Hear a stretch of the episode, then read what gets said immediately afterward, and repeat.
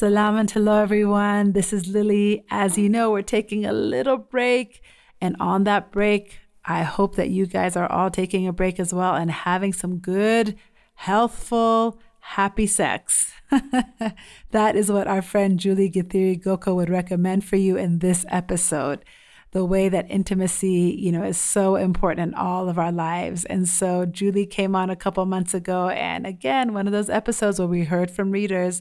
She answers your questions. There are several in this episode, questions that came from you. So dig in, get comfortable, put the headphones on if you need to, if the kids are nearby, and enjoy this episode of Let's Get It On with my friend, psychosexual therapist, Julie Githiru-Goko.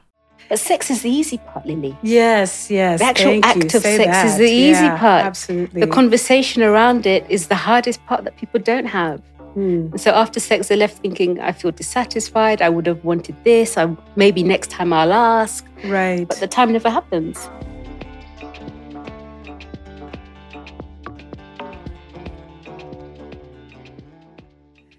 Selam and hello. My name is Lilly Bakala Piper, and happy Valentine's Day, and welcome to the show. I'm so glad you've tuned in today. I don't know about you, but for me, Valentine's Day is mostly just a day.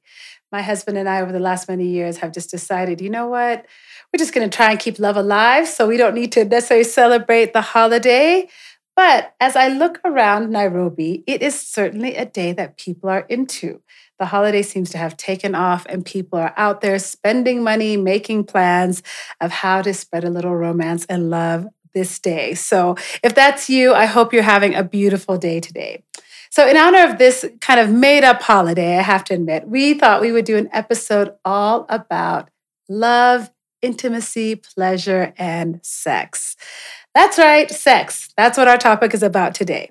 So, if that is a topic that is sensitive to you or maybe a little bit tender, it might be an episode that you want to skip. But we are going to talk about it from a way that I hope makes you feel empowered and makes you mm-hmm. feel strong and connected, not just to your partner, but also to yourself. Here on the continent, we haven't always done the best job of talking about sex. Some of us may have grown up in homes where it wasn't mentioned at all. And certainly, most of our education systems in the continent don't have sexual education. So, a lot of us are learning about sex from media or from friends. Some cultures, like in Uganda, have a tradition of sengas where there are people in your community, aunties or other you know, trusted loved ones, who do talk about sex and try and prepare young people before they get married. But sex isn't just at marriage anymore. We, we know that. We know that people are having sex all the time before they wed, at young ages, at old ages. And the purpose of this show today is just for us to have a real conversation with information that helps us feel more connected, empowered, strong, and connected both to ourselves and to our partners, to help us feel positively about sex. And that's really what I want for all of us. You know, for us as Black people, as Africans, as members of the diaspora, it's really time for us to feel more positively and more confident in our sexual health and well being. So, to help us get to that point, I have my good friend. And truly, she is my friend. I know every episode you think I call every guest my friend, but truly today, my very good friend, Julie Githiru-Goko, is with us. Julie is a psychodynamic, psychosexual psychotherapist who has over two decades of experience treating people both in the United Kingdom and here in Kenya. She has a master's in psychosexual therapy and has experience working with trauma focused therapy, depression, addiction, anxiety, and sexual dysfunction. Julie is also written as a sexual health columnist for Couture Africa magazine and is a member of both the Kenya Counseling and Psychological Association as well as the British Association for Counseling and Psychotherapy.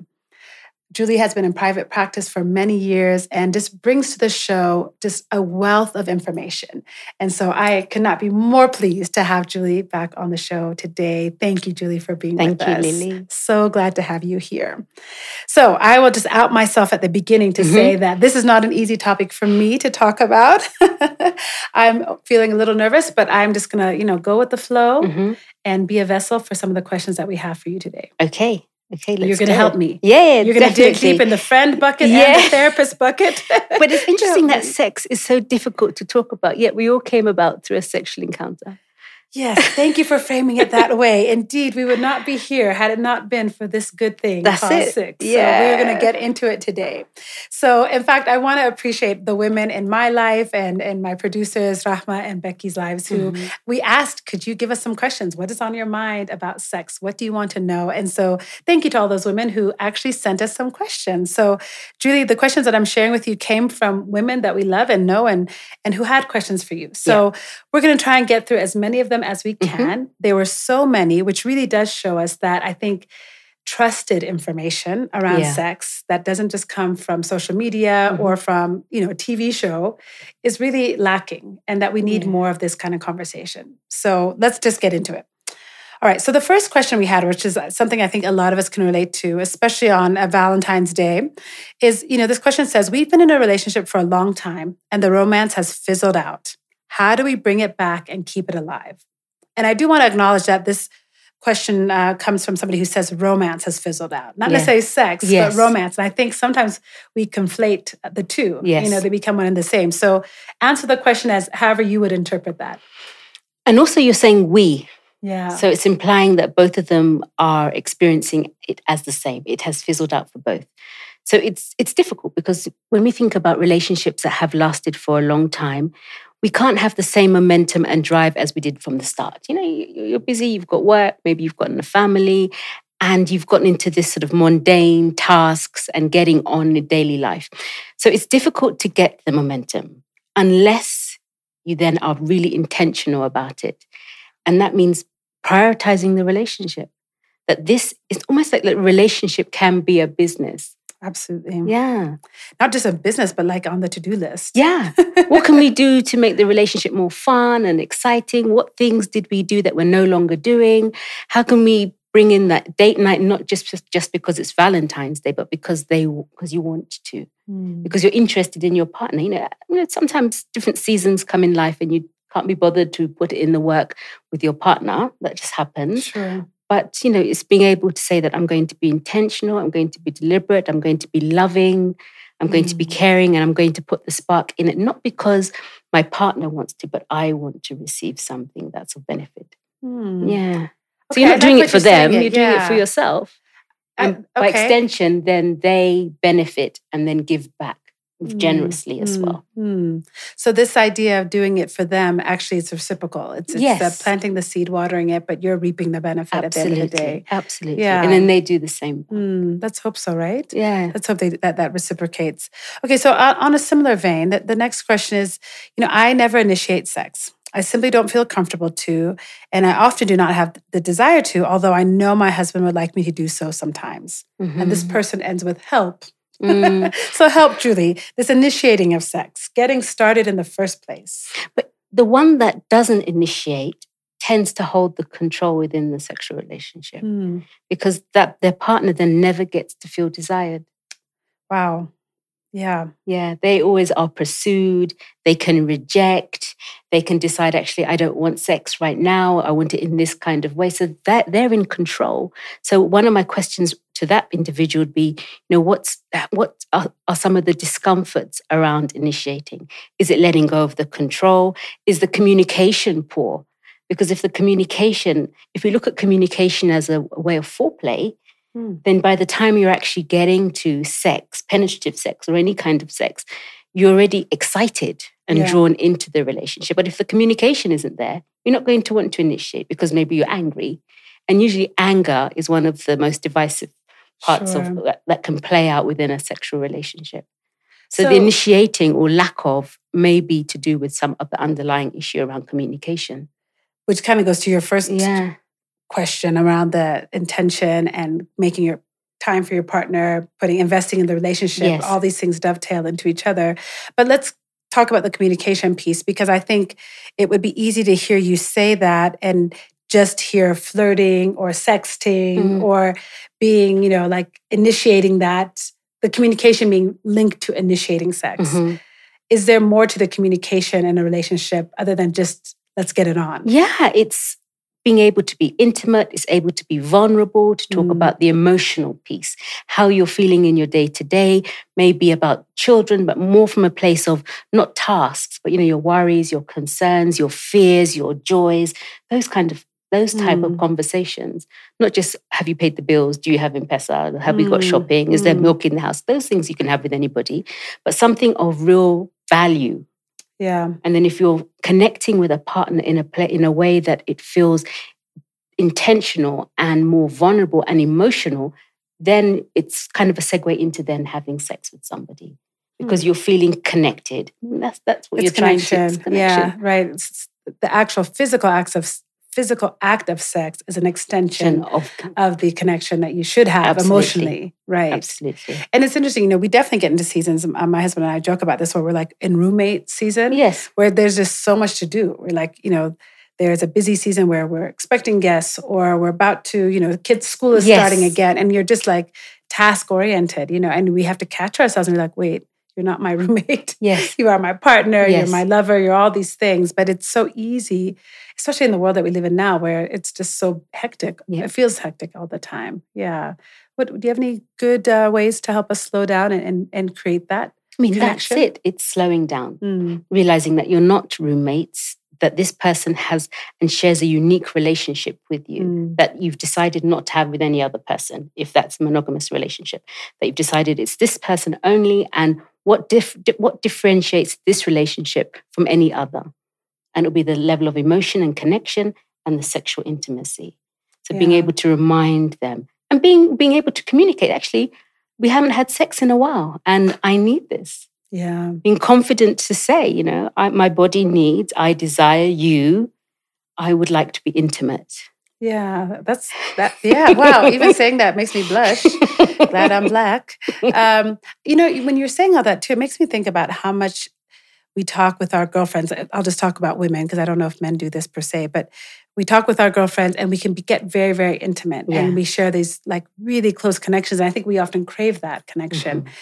And but you said something that really resonates with me is that with your partner, your sexual partner, um, there is a connection that you've decided you're only going to share with that person if you're in a monogamous relationship, which is, I will say, from the listeners, is probably how we're framing most of the relationship, the conversation today is in the context of monogamy. So, um, and that is really what makes it unique is that Yes. there is a singular person you've decided to have a different relationship. But I think we sometimes miss that honestly because there we do especially as women connect with one another so much Yes. that the intimacy we have with our girlfriends can kind of we don't can- invest the same with our partner Yes. yeah Because we're women, we we share things that you know that, that your girlfriend is going to understand right in the maybe in a similar way to yourself. So then to share with your partner, you have to explain a lot.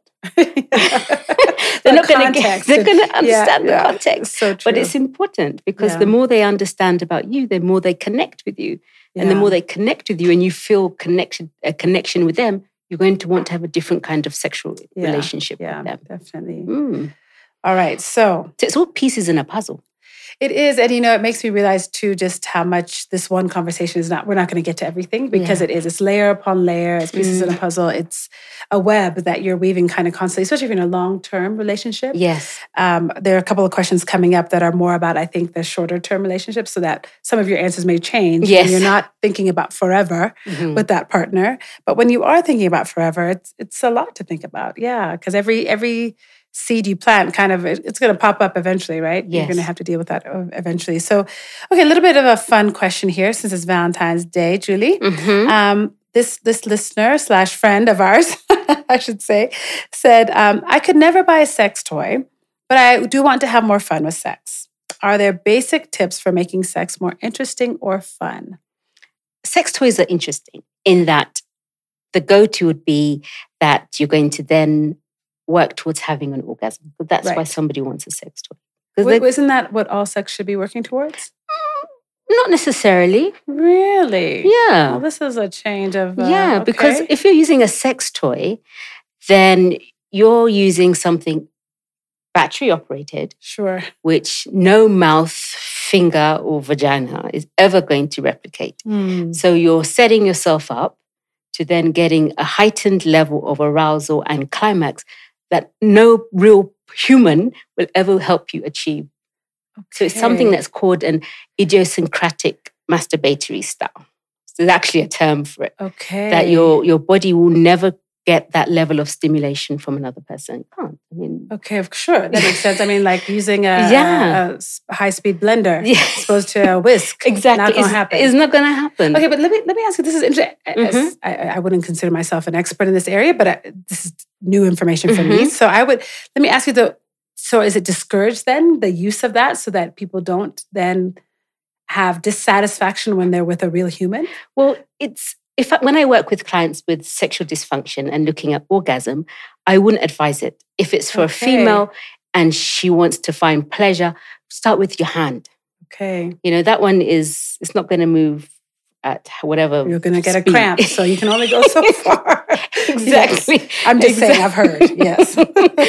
so it's not going to work the same way. So Mm. you, you want to try and limit the level of stimulation so that you can replicate it with your partner, so that you can give them guidance from what it is that you've learned from using your own equipment, your own Yeah. hand, rather than that's using really good something. advice, Mm. especially for young people. I think sex toys and all that is out there so much. Like I feel like when we were younger, you had to really look for it.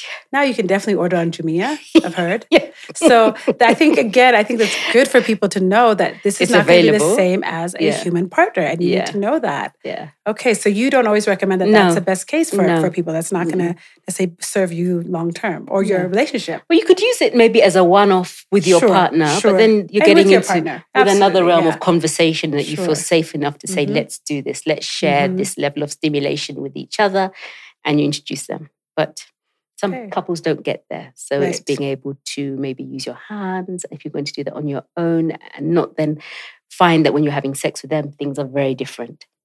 I think that's really important because I Mhm. think that's the same for not only the toys, but it's like images on Instagram or or any social media, right? Like a woman looks like that on uh, in on the media, but doesn't look like that in real life, right? Yeah. It's the whole porn complex, like, Yes. and what we've done to women and the Yeah. image of women in real life as opposed to an image Hairless, elsewhere. rippleless. just Yeah, it just on. doesn't make sense. It's not real. No, and so all of this is actually no. interfering probably with Yes. the reality of sex that we all live with day to day, um, which is really, yeah, a, kind of a, a tragic outcome of our modern society. Yes. for sure. Okay, so the the, the listener slash uh, writer of this question said, "What are the basic tips to make sex more interesting or fun?" Then, so you're saying start with your hand, start with kind of basic what you have available attached to your body. Mhm. Um, what else? What are some other tips for making fun? Today's Valentine's Day. Potentially, people are going to try and have some fun today. So, what are some Using your good advice? imagination. Okay. What kind of role plays would you like? What kind of fantasies have you thought of? What things do you feel comfortable to share and enact together? What things maybe had you done before in the earlier stages of dating that you've kind Mm. of feel a bit embarrassed to bring up now? But you know, at one point the two of you were doing that. Yeah. So it's not too far away, being able to rekindle that and those memories and try and reintroduce them into this stage of the relationship. Why do people like role play? Doesn't that feed into that same idea of like the fakeness of a toy or But it's fun. Okay, just a simple it's pure just, fun? It's just fun, and you're you're getting to a level of vulnerability with your partner that you can be playful. Okay, the it's vulnerability. See Yeah. that underneath the fun Yeah, is what creates a, creates a connection. but it's just like kids. See, kids play Mm. play dress up. Hmm. They're in this role play. They're being doctors, they're nurses, they're teachers, but they're just going into their imagination and playing out something that they would like to experience. Sure. And now, as adults, you're just finding a different way to play, which is just through sex. Okay. Okay. So I like how you say that too, because I think if we can play, then maybe some of that pressure, Mhm. that performance Yeah. anxiety, maybe that lifts a bit from people and the need to look or sound like whatever you've seen Mhm. goes away and you can kind of maybe hopefully stay in the moment and, and have fun. Okay. That, that- that's good. I like that. Mm. You're good. You're good, Julie. Okay. I'm trying. There's so many more questions, so we're trying to get through as many as we can. Um, this is a really a question I think many people could relate to. As a woman, sometimes I can compromise on my own pleasure. Mhm. How do I make sure our pleasures are equally centered? I suppose, are they ever going to be equally centered? Mm, I suppose that's the dilemma in that because there are so many things at play there when you think about equality and sexuality is culture will come into it religion will come into it your education around sex whether there's a feeling of, of not wanting me to be too sexually dominant and then perceived as being promiscuous. It, it, it, Mm. it taps into so much about the individual as to how they're going to show up within a sexual experience with a partner. Yeah. So it may be I will not talk about my sexual needs and let them feel pleasure. I'm here to serve Right. rather than be attended to. So it sounds doesn't like make there's it not right. a good or, or easy answer to this. No. But I guess it goes to that connection and having trust in the partnership. Feeling safe within the relationship safe, that you yeah. can ask for sex to continue even if your partner has climaxed. Hmm. Yeah. Because you know the assumption is when he comes, sex ends. right, right. Whereas what you're saying is, you know, I want to think about my own sexual needs, and this will continue for however long it continues for. And this person loves me enough and is connected enough to me to want me to get to a place of climax, if that's what if that's what I'm looking for. right. Yeah. And it seems like you should have that conversation maybe before Yeah.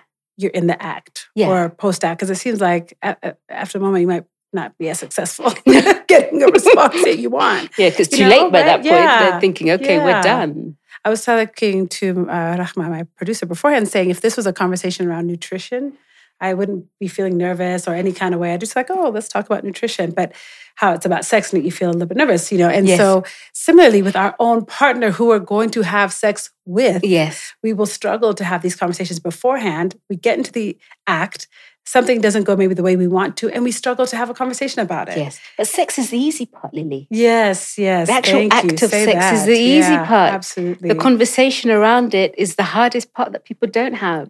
And so after sex, they're left thinking, I feel dissatisfied. I would have wanted this. I, maybe next time I'll ask. Right. But the time never happens. So I started off this conversation talking a little bit about our context here in the continent Mhm. around our vocabulary or lack thereof, or education, exposure to sex in healthy, positive ways. I'm Yeah. not talking about simply knowing it exists or, you know, the dysfunction we see. How is can we kind of do better around this? Because you're right. I mean, the conversation around it is too difficult. And I Mhm. think in our cultures in particular, it's too difficult. And we Mhm. don't have proper sex education. Yeah. And, and if it's in and forget sex education, I just can reflect on my own experience of of pre-puberty and not Mhm. having a proper conversation with my mom even about menstruation. And then you start menstruating and completely freak out. And that's just that's not even sex, you know? So and that's still the case for so many of our young Yeah. people. So if we can sidetrack the the pause the pleasure sex Mhm. conversation, just talking about the communication around sex piece.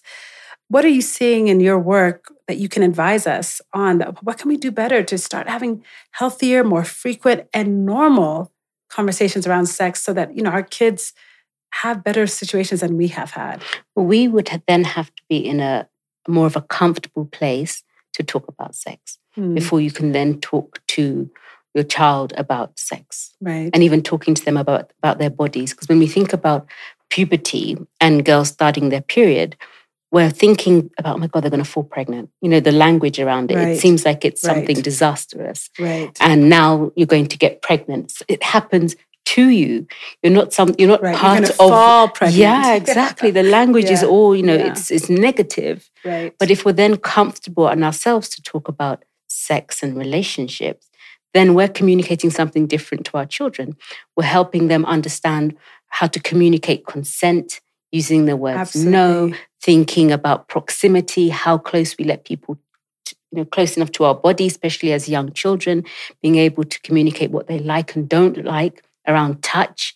Then they the older they get and you've introduced this kind of communication, you would hope it would extrapolate into relationships with other adults.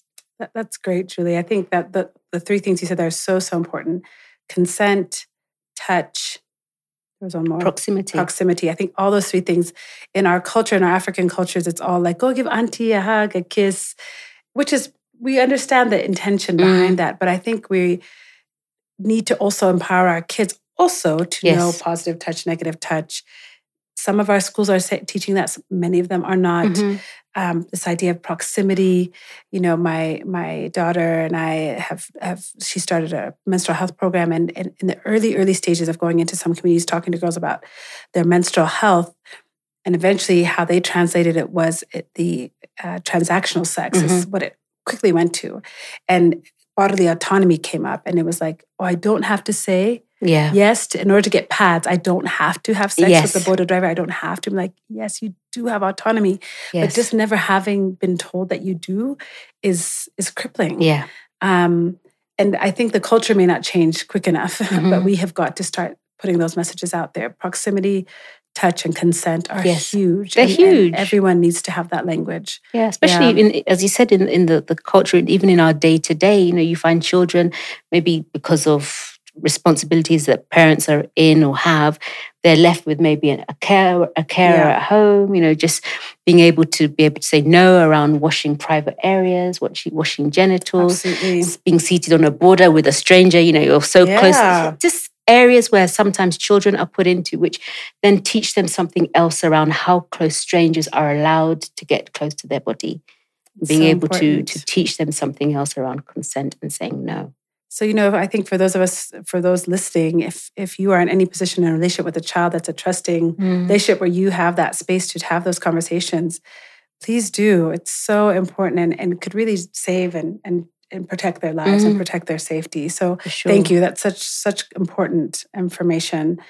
Um, okay. A couple of really good questions coming up here that I think are really specific, but I think really important. So someone asked us, how do I get back into the groove after a divorce?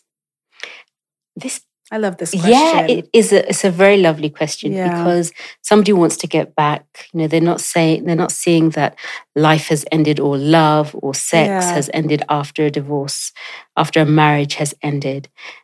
But equally, this group of people tend to be most at risk because they've had a relationship for a period of time where they've maybe felt protected. They haven't had to use protection for sex. True. Yeah, of course. Yeah. They haven't had to negotiate maybe sex as well. You don't Yeah. know. And now they're in a situation where they're exposed to risk. Mm. It's rough out on the streets nowadays, yeah. you know. And when you say risk, do you mean emotional risk? Do you mean health risk? health risk, Okay. emotional risk, especially sexually STIs, you know, they're Sure. now in a place where maybe they're thinking, I'm close to menopause, the risk of getting pregnant is low, but there's so many other risks out there. Sure. And being able to navigate and negotiate safe Yeah, sex is yeah, hard. Yeah, for sure. Yeah. Okay, so you've told us what the risks are, but how do they get back in their groove then? What do they do? Or they just they they have to try, you know, they have to Mm. try, but with caution, okay. taking it slowly. Are they ready for a relationship? What even the starting point is what are they looking for? Are they looking for just a sexual partner Right. Or are they looking for a relationship? And if it is either one of those, how can they keep themselves safe in meeting people, putting themselves out there, whether it's online dating, whether it's being introduced to a friend of a friend, but just taking their time. Yeah. I think that's really good advice. Taking their time. Yeah, there's no yeah, rush. Yeah. It's um it's maybe I think also when you have been in a relationship and you're no longer in you're missing so much more than just the sexual intimacy, I'm sure, right? Yeah. The emotional intimacy, the Mhm. partnership, the companionship. Yes. And like you said, identifying what it is that you're seeking, what it is, and can it be met through other ways? Is it. Yes. something other than a partner or a sexual partner that can meet those needs? But I suppose you? there's something very valuable about having a sexual relationship Yeah, that maybe course, somebody misses that they want to get that met through a- a- another partner. And I imagine too, there must be trust that has to be rebuilt. Yeah. I mean, within your your practice, is there a window of time that you advise clients to say, like, if you've been through? Because another question we had, and Mhm. maybe I should just go to that one, was kind of around how do you reestablish intimacy after a betrayal? Yeah. So, uh, you know, a, a marriage may have ended in a divorce hmm unrelated to betrayal, but Mhm. either way, a, a commitment has ended. Yes. So, is there a period of time where you think someone is particularly emotionally vulnerable and you Mm-hmm. should probably avoid? Because I know I've read you shouldn't make any dis- life decisions like within six months or Yes. something like that of a Yes. divorce or something. Mhm. So, what's your general advice for making those kind of bigger commitments after divorce? Is there a window? If we think of grief yeah, and some the loss of a loved one, yeah. the period of time can be anything from 18 months to two years. Okay. Before what? Before you start to feel you want to re-engage, maybe, or you're having brighter days okay. and you're wow. feeling in a, in a maybe brighter, more happier place. Yeah. So if you look at it maybe use that as a guide for a relationship ending Mm. and then thinking about starting new, something new. Okay. Sort of 18 months to two years. Wow. So as deep as grief as losing a loved one, because you, yeah, you're you're mourning the loss the of a life you've created with someone. Something that you imagined wouldn't end maybe in the way that Mm. it has, especially if it's been from a betrayal. Right, right, of course. So 18 months to two years. I think that's good advice for also those of us who love people who are have gone through a divorce or through a betrayal to know it is the same as it is a real grief. It's a it real needs grief. time and it needs support and Yes. um, to support our friends in those spaces. So to in terms of establishing trust after intimacy and and, and intimacy Mhm. after betrayal, um, I'm sure that is something that must come up quite a lot in your practice. Yes. You know, what are how do you begin to rebuild those bridges and establish intimacy after betrayal? Because that's different than sex. It's surprisingly, usually after a betrayal, the couple need and they need to connect. They crave connection from each other. So you may find they go through a period of a lot of sex okay, Yeah. interesting. In order to get that intimacy, in order to get the Mm. intimacy and not have to talk about what actually happened. It's almost sort of glossing Isn't over the betrayal and hurt by saying, actually, I'm having sex again. This is great. We don't have to get to it. But it doesn't last Right. because it's false and the cracks soon appear when they realize, actually, I'm really hurt and I'm really angry.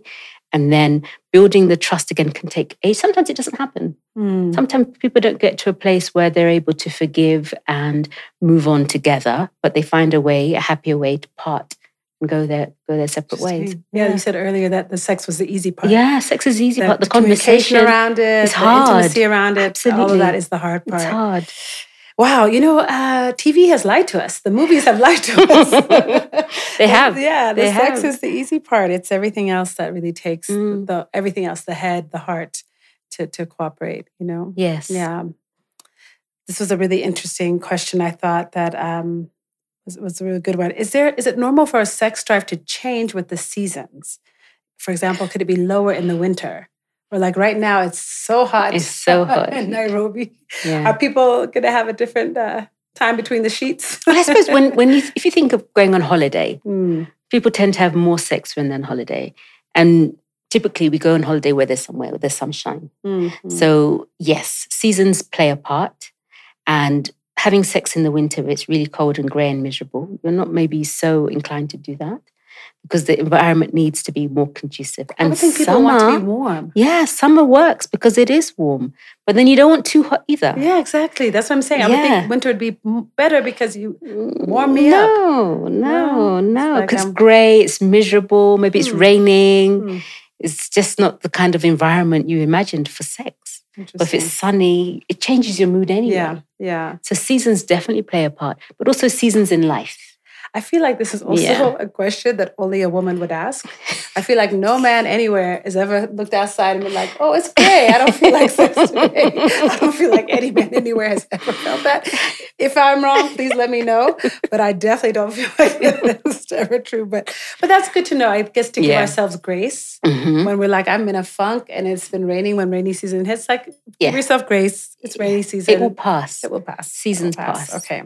So something that doesn't always pass, and I really, really appreciate the vulnerability of this question, Mm, is mental health. Uh, you Mhm. know, we live with our mental health day in and day out. Some of us are blessed to find good therapists who can help us or, or medication that works, but not everyone. yeah. So this question is how do I navigate sex drive on antidepressants? Mm, What they don't say, but I think what I have read in the past is that antidepressants can suppress your sex drive. Some mhm. can. And you know, I know in your practice you you have treated people for just mental health Mhm. and, and some with sexual dysfunction and, Yes. and, and the both combinations. So how do you advise people, you know, to try and keep sex and want to keep having sex, even if the medication they're taking is dampening their sex drive? Usually, depending on the antidepressant, it's usually in the transition stage that the libido tends to drop because the body's What do you mean adjusting. transition space? As in, you're, you're, you're getting used to it. It's Okay. sort of So the first couple the of first weeks couple of months, Okay. maybe your body is adjusting to the medication. And in that phase, your libido may be low. Okay. But if it goes for an extended period of time, then there's another there's a number of options to think about. It's looking at the dosage, it's looking at the type of medication. Medi- and antidepressants don't work in isolation. So, what do you mean by that? As in, what else is somebody doing in order to help their mood? Okay. Yeah. Okay. Are they exercising? Are they eating well? Are they resting well? All these things make up good and healthy mental health. Because if we look at the brain and the gut, I mean, those two work together. We're looking at dopamine levels, we're looking at serotonin. So those need to be, it's a partnership.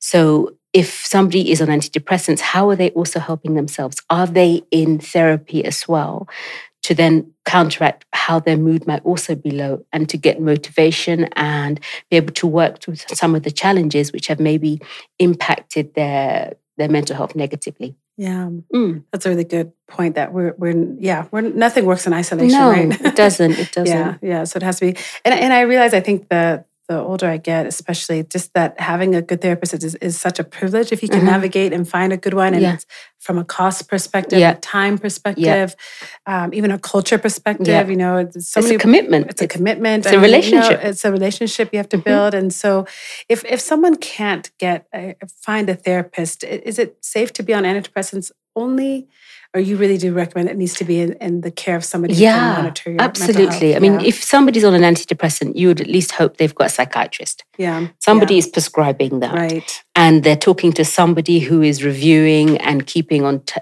keeping them in check with regards to medication yeah, but even still they still need somebody to talk through some of the challenges that they are having yeah, Yeah. really important, really Yeah. important. Um, and exercise exercise, exercise yeah, we take it for granted Mm, mm, just a simple walk. Mm, a simple something. walk. yeah yeah. There's so many good apps out there. Um, one of my favorites is like the New York Times seven minute workout. Do you know this one? no You can do it in your house. It's seven minutes and you don't need any special equipment. And it's Excellent. just a great workout and it works all parts of the body. I think you need a chair. That's what you need. You need a chair. excellent Yeah. And um, and if you're very fit, you can increase it from seven minutes to 14 to 21. I mean, it just goes in increments, seven Yes. movements, one minute each, and then you can just increase the time. Um, yeah, I'm not super diligent about doing that one particularly, but I found that like in the very least, I have seven minutes. Yes. Like if I'm ever traveling or, you know, you've gone up country Yeah. to visit family Yeah. and like I can't work out here. I don't have my treadmill. I yeah can't walk. You can do seven minutes. Yeah. And uh, it's, yeah, exercises. Yeah. it's key i mean It even. I've, this year i've started walking around going to jeffrey's Yeah. Oh, good for you. just getting Yeah. out especially in this in this weather it's yeah, beautiful for sure, for sure. Yeah, I don't like exercise, but I like the high at the end. So I'm Dopamine. always chasing, I'm chasing that. Yeah, I'm do- chasing that dopamine for sure. All right, again, another wonderful question. Again, just a, thank you for all these amazing women who sent these questions in. I really do appreciate them. So this question: It's my first time dating a person of the same gender. Mhm. How do I approach intimacy? I suppose, would it be different? Or are they coming from a place that's very heteronormative? You know, they've maybe grown up in a home where there's been, there haven't been same sex parents. So there's an assumption of how their gendered parents will behave within an, a relationship with somebody. And maybe they're conforming to that. Hmm. But being able to have conversations with their partner around, the same way we looked at earlier, being able to communicate what it is that they want within that relationship. Is it for, is it an intimate relationship? Or is it just going to be an emotional relationship? Is it going to be both? And being able to communicate their needs, their fears, their anxieties, especially if it's a first time same sex relationship. You know, they're experiencing something new and they're in a, a sexual minority. So there's already many challenges from the beginning, which they need to talk about and navigate through. For sure. Yeah. For sure. Yeah. What about the people around them? How can they support them? I think, you know, if we talk about we're not comfortable with sex Yeah. in, in, in African context, we're definitely not eh, comfortable with queer sex. Yeah. And I think it, it's at all levels, right? Like Mhm. I, I'm pretty sure in, in a lot of spaces it's still criminalized. It's still criminalized to have it on TV or Yes. in movies. It's, Yeah. So there's not even places you can look and say, oh, I can see a healthy relationship Mhm. here and, and, Mm. and look to that as a model. Like it's just not there. So how can we build support networks around our those who we love who are in same-sex relationships?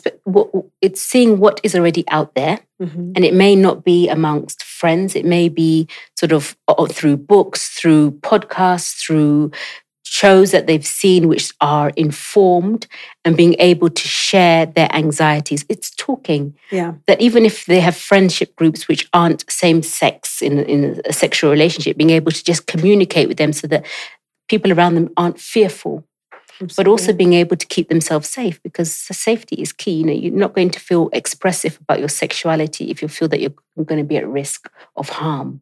for sure. Yeah. And I that that's the part that breaks your heart because um Yeah. yeah, if you don't feel safe, you can't You feel can't free. feel free. you can't, feel can't. free. Mm-mm. And that's uh, a human right. Yeah. It's a human right, plain and simple. Um, I will say there's a great podcast, AfroQueer, Mhm. um, that really does tell stories about people from the continent in the queer community that I would highly recommend and, and say if you're looking for a resource, that's definitely one in the podcast space I can point to. And we'll look for other ones that I can put in the show Mhm. notes. I think we can all do better about supporting the queer community. And um, yeah, you can look for some more content from Selam and Hello in the coming months. We're going to Yeah. be focusing on that a bit more. So thank you. I think that's an important topic and something that as Africans we can do better Mhm. um, in that space. Um, okay, so a question about young people and sex. I always uh, I always hesitate around book recommendations, Mhm. asking people for that because it kind of puts you on the spot as Yeah. being the the library and Mhm. like the full stop. But no pressure here, Julie. This is just more of a general question. Mhm. But any book recommendations on navigating relationships and sex for young people? And to add to that, give us a starting point for talking to our kids about sex in a way that's positive and leaves the door open for future conversations. So maybe a, a mishmash of Mhm. those, maybe just Mm. resources that parents can turn to to help them have positive conversations around sex. Mhm. Places you can point them to, online, books, anywhere, just to get the conversation going if they themselves don't feel like they know where to start. I think a starting point, as I was sort of getting into earlier, is finding out how comfortable they feel. Mm, Because when they feel comfortable about talking about sex, their own sex, then they can communicate better to children.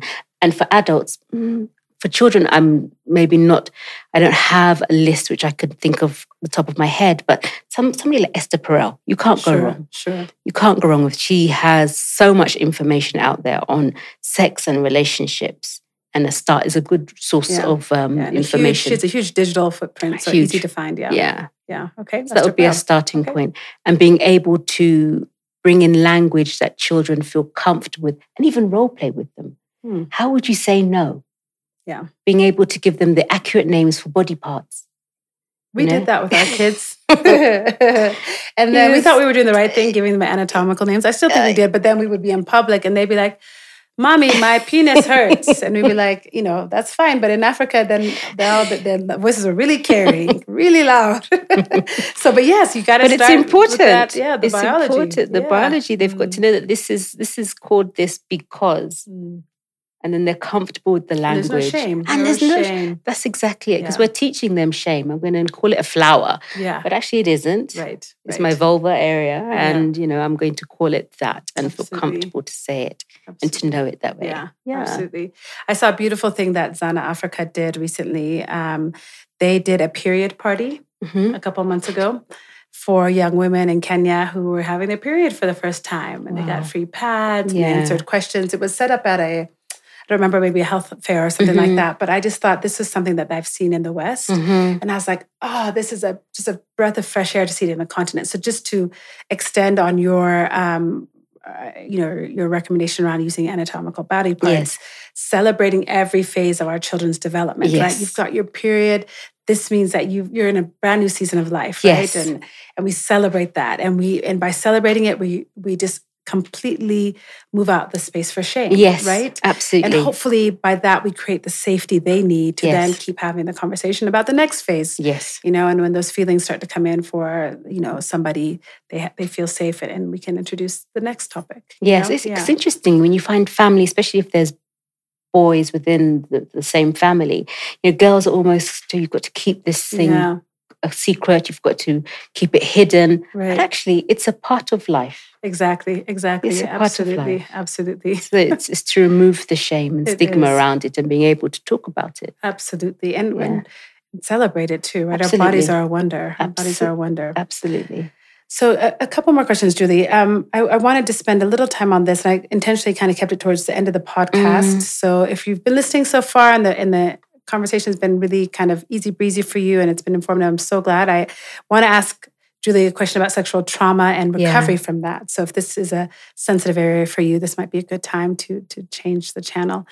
Um, you have, as a therapist in in your work, you have worked with clients around sexual trauma Mhm. there's certainly no three step program or answers, easy answers that we can put out there. But unfortunately, we do know that the data shows that I think, at least in the, in the US and, and Northern America, it's like yeah. one in four women mm-hmm. will experience sexual trauma. Uh, before the age of 30. I think on the continent, the numbers yeah. are quite staggering mm-hmm. as well. So it is a part of the fabric of the sex conversations we're yes. having is sexual trauma. Um, instances of early marriage are still a part of many cultures. Female genital mutilation mm-hmm. is still a mm-hmm. part of the fabric that we live in. So, Julie, in, in helping families and women navigate sexual trauma, what do we need to know uh, if someone we know ourselves have experienced it? Yes. What kind of needs to be like the first response to getting help yeah. for sexual trauma? I, the first point would be to believe what the person is saying. You've got to trust what they've said because Absolutely. then you, you may be the first person that they have shared that with. And if they feel that they're not being believed, then whatever that they have experienced then becomes feels minimized, and they feel that you know no one is going to believe me, and they start doubting mm. themselves. So if somebody has trusted you with that information, hold that information and be able to let them know that you have heard them. You, you may not have the answers, but how can you help them navigate what what the next steps might look for look like for them? Yeah. Yeah.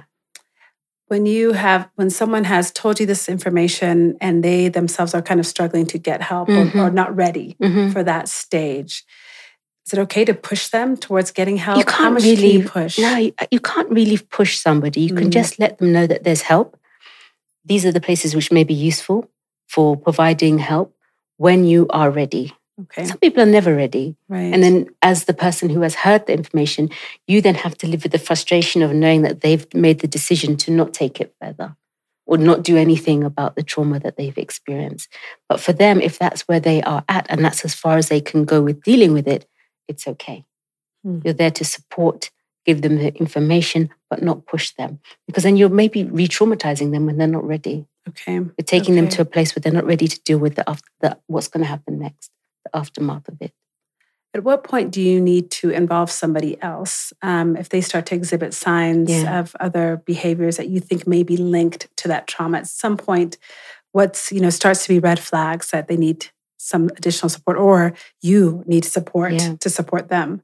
If they're self-neglecting, if they're harming themselves, if they're just their mental health is really deteriorating, really emotional, being able to say, actually, this is beyond my capacity to cope and help and manage them in any way that's going to be helpful. I need to do this for myself mm-hmm. as well as for them. Mm-hmm. So you're looking at the duty of care to them and to yourself at that point. If you're a parent and this is your child, I assume yeah. maybe the first place may also be your your family doctor, your mm-hmm. pediatrician, something mm-hmm. like that to start there. Um, we will link in the show notes some hotlines because I know mm-hmm. there are some available in Kenya that have been growing in, in terms of services to mm-hmm. people who have experienced sexual trauma. Um, in terms of just next steps for them in terms of healing, are there things that a friend can do other than listening? I mean, you know, you're saying you can't really push them to get help, yeah. but are there some things? Should you be pushing them to get outside for a walk? Should you be pushing them to go see a movie? I don't know. It takes us back to connection. Mm. Because if somebody has been violated sexually and they're feeling traumatized from experience, they're going to want to isolate. They're going to isolate and neglect and maybe get into a pattern of self destruction. So, what you're trying to do is break that. You're trying to give them another reason to have activity, taking them out, as you said, exercise out in the sun, outside in the environment, even if it's just for a walk and you're not talking, listening to music, watching a movie, having some nice food. So you're able to sort of counteract the negative impacts rather on dopamine and serotonin. Yeah. yeah? Okay. Okay. So you're giving them something that makes the day a bit brighter. But equally, their day may be really gloomy and you'll be there just sort of sat next to them whilst they're crying. Right. Yeah. I think that's I think really powerful because even if they're not ready to get help, there are some things within our power that yeah, we can do. We do small yeah, things. small things. Yeah, yeah. And encourage them to journal. Mm. Because they may reread that and think, actually, now I am ready. Look where I was and look where I am now. You know, I'm ready to take steps further to work through this trauma. Thank you for that. I think there's uh, unfortunately too much of this in, the, in those mm. communities that we live in, but I think it's empowering to feel that we can do something small, that listening, being there for friends, encourage them to eat and take a walk and little things like that can Yes. actually be steps towards Yeah, baby healing. steps. Yeah, baby steps. Baby steps absolutely. towards healing, for sure. Yeah, thank you for that. Mm. Well, this this conversation is certainly one of those that I think you know could have gone for hours and hours, but I won't keep you all afternoon. I know you hopefully have some Valentine's Day plans of yourself. I don't do celebrate. anything? I don't celebrate Valentine's. either. No, I just, it's just another. It's another day. it's just another day. Plus, my wedding anniversary is the following week, so that's the, what so there you we go. celebrate that. So how- do you have any plans for your anniversary I'll be at the coast. With your husband? Yeah. Okay, I didn't know you didn't click clear. I thought maybe you'd go by yourself. that's a given. That's a given. That's nice. So we'll be at the coast. for- Happy anniversary. Thank How many years is this for you? We'll be twenty married twenty five. Wow. Yeah. The silver. Yeah, yeah, yeah. Julie, that's a big one. Congratulations. Yeah. Have I gotten it wrong? Oh. That's we won't tell. Congratulations. That's Yeah. beautiful. Mm. Congratulations. Happy anniversary. You. Well, we like to end our show with a couple of questions we ask all of our guests. Mhm. So I didn't give you these in advance. Um, we'll see if I how well I know you because I think I know the answer to your first one. Okay. The first question is, what is your favorite drink? What are you drinking these days? Um, well, in this gorgeous sunshine, I'm drinking uh, sparkling rosé. oh, I was wrong. I was going to say spark. I was to say bubbles though, but I wouldn't. I didn't put the rosé on it. But Mhm. we did have that yummy rosé Yes, we recently together. I should have gotten that right. Yeah. Okay. Um, and of course, it's always we want to know what is bringing you joy. Gosh, currently, mm, my children, because they're Hmm. all at sort of a stage where they're grown enough to make decisions and just sort of seeing them how they navigate life brings me great joy because then you think, gosh, this is a product of our parenting. Yeah, so that's bringing me a lot of joy. Product, and also, like you said, product of how we all got here in the first Exactly. place. So yeah, that's Exactly. beautiful. Yeah, Shout out to the three babies Yeah, out there doing yeah. their thing. yeah, thank you. Well, thank you for being on Selam and Hello, Julie. Mm-hmm. I value and appreciate you as a friend, as the wisdom that you offer to the world and to our listeners, but to me also every Thank you. day. Thank you, Love you Thank and you. appreciate Thank you, Lilly. Thank you for being here. So, listeners, thank you for tuning in. I hope you heard something today that helps you feel connected, empowered. Uh, make, maybe just learn something new that you can apply in your Valentine's Day plans or just your daily life. And if so, we'd love to hear from you. So send us a message on Facebook, Instagram, or Twitter at Selam and Hello. And that's Selam with an E. I know everywhere else in the world you spell salam, S A L A M, but in Ethiopia we spell it with an E, so it's selam and hello. And you can always email me, lilly at selamandhello.com. And until we meet again, take it easy. See you next week.